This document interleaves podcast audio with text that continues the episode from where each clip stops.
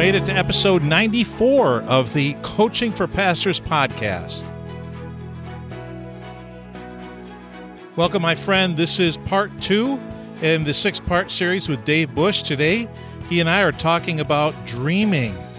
Dreaming. You know, there's this phrase in your dreams, right? Well, we're not talking about in your dreams. We're going to talk about actual dreams that you have. Why should we set our dreams on the shelf? Why should we? What if we pick those dreams back up? What if we dusted them off? What if we look to see is there anything there that we really want to do in our lives? I remember as a kid, I used to, I literally had a dream that I could fly across my backyard. And then I flew across my neighbor's backyard, and they had a big black dog. And I remember flying over the black dog and waving at him and laughing at him because he couldn't bite me. He couldn't get to me because I was flying. I loved that dream. I, if I could, seriously, if I could, every single night I would dream about flying. But you know, sometimes we just we stop dreaming. We forget the dreams that we had and we settle for what is, thinking we can never go any further. So again, don't let Dave's cool demeanor fool you. This guy's deadly serious about helping people reach their goals. He's a peak performance coach and he's awesome. He's a lot of fun. And today we're going to talk about dreaming. Here's my conversation with Dave Bush. Dave Bush, we are on the second commitment engage in your dreams. Now, I've heard the phrase in your dreams. I don't think you mean it that way. Mm. So, what do you mean by engage in your dreams? Yeah, well, Joseph was a dreamer, right? So, uh, yeah, there's uh, lots of different connections to the word dream. The way that I define dreams is uh, the things that you desire um, that are beyond your reality today. Um, and so some people have little dreams and some people have medium sized dreams. And then some people have big dreams, big visions. I love going into a big city. I was just in Chicago this last weekend, and you know the buildings there, right? I mean, at some point, somebody had to dream those up. You know, hmm. I mean, you could yeah. say whether they're good or bad, and you know, uh, in a metropolis town, you know, whether that's beneficial. But any kind of major structure was a dream. Any uh, you know major accomplishment starts with a dream, starts with an idea, and then it begins to become a passion and becomes uh, something that inspires people to do things that are outside of ordinary. And so, you know, I, I've, what I found, Jeff, is that there's usually four types of people that I've come into contact with. There's people that have dreams and they're in writing, and that's a very small number because most people didn't go to school in and take dream weaving 101 you know basket yeah. weaving maybe but yeah. you know uh, writing writing down your dreams is not something that everybody has been mm. taught to do and in some circles you know dreaming would be even perceived as being um, you know uh, anti-biblical you know no wait a second this is not we should not be dreaming of things of you know wealth and power and privilege and you know there may be some justification to that but um, you know, the proverb that says, you know, where there is no vision, the people perish, right? So vision, dreams is kind of the direction that we're going with this. Uh, the second group of people are the people that have dreams, but they haven't ever written them down. So they have them all up here. Um, and then there's the people out there that they haven't been a dreamer and they'd like to learn how. Um, and those people are, they have an open and curious mindset. Uh, they're not fixed. They're not closed minded. They're actually somebody that's open to the idea that they can dream. Um, I have people that oftentimes say to me, I'm not a dreamer. Well, that's a statement. It's a statement that's confirming the identity that you know, but it doesn't mean that you can't become one. If you'd like to learn the benefits of doing it, you might just want to learn how to do it. And that fourth category is kind of that fixed mindset of the person that says, "No, I'm not a dreamer, and I don't believe it's you know a good thing to do. And, you know, I'm not here to convince you. so, you know, uh, John Maxwell once said, you know, I stopped begging people to live a better life a long time ago. So if yeah. your life is yeah. doing well or you like the way it's working for you, by all means, keep doing what you're doing.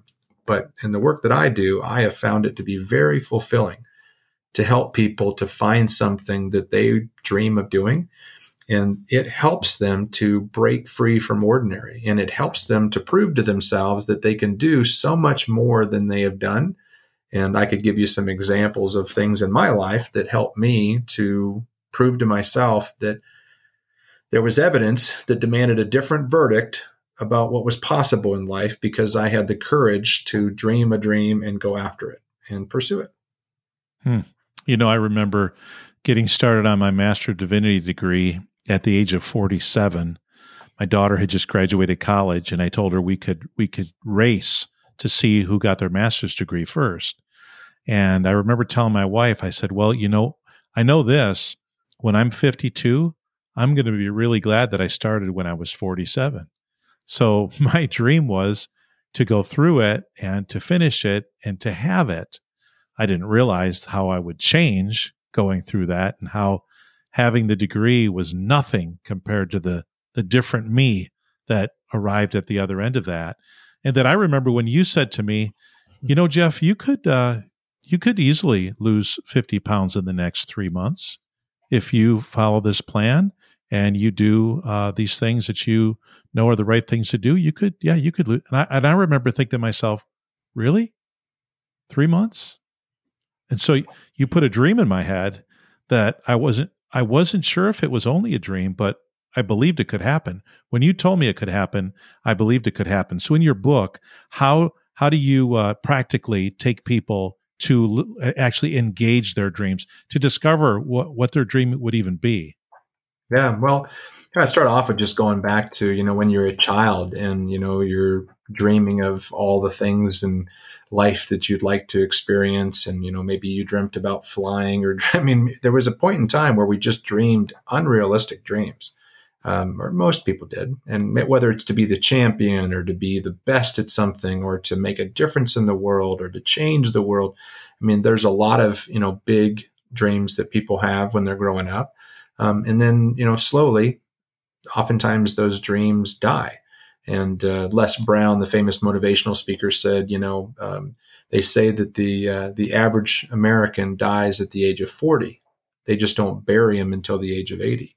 and what he's saying is is that you know most people die in terms of their dreams and they just exist from 40 to 80 and you yeah. know they they aren't thriving they're surviving they, and they've lost the desire to get uncomfortable and to take risks and to go outside of ordinary um, because of the conflict that comes and because of you know just the fact that you know people don't necessarily like change. And so you know the process that i go through is i just kind of give them some structure to ask some questions. Uh, i give them a couple pages of examples you know things like you know, learn a new language or to learn to dance, you know, jet ski in the Riviera. I mean, there's just so many different ideas that, you know, I, again, um, it's not about, you know, this idea of living this extravagant lifestyle, but, you know, if you've had a, had a chance to climb a mountain or if you've had a chance to do something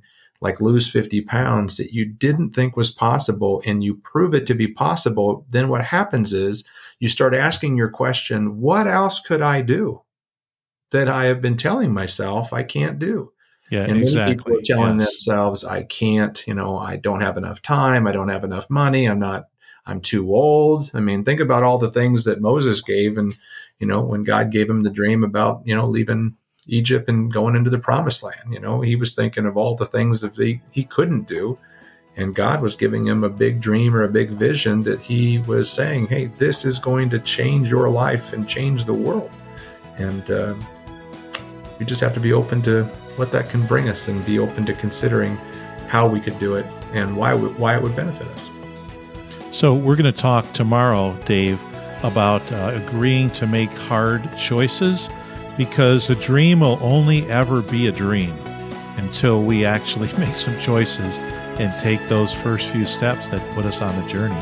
So, thanks for joining us today, and we'll talk to you tomorrow on the Coaching for Pastors podcast.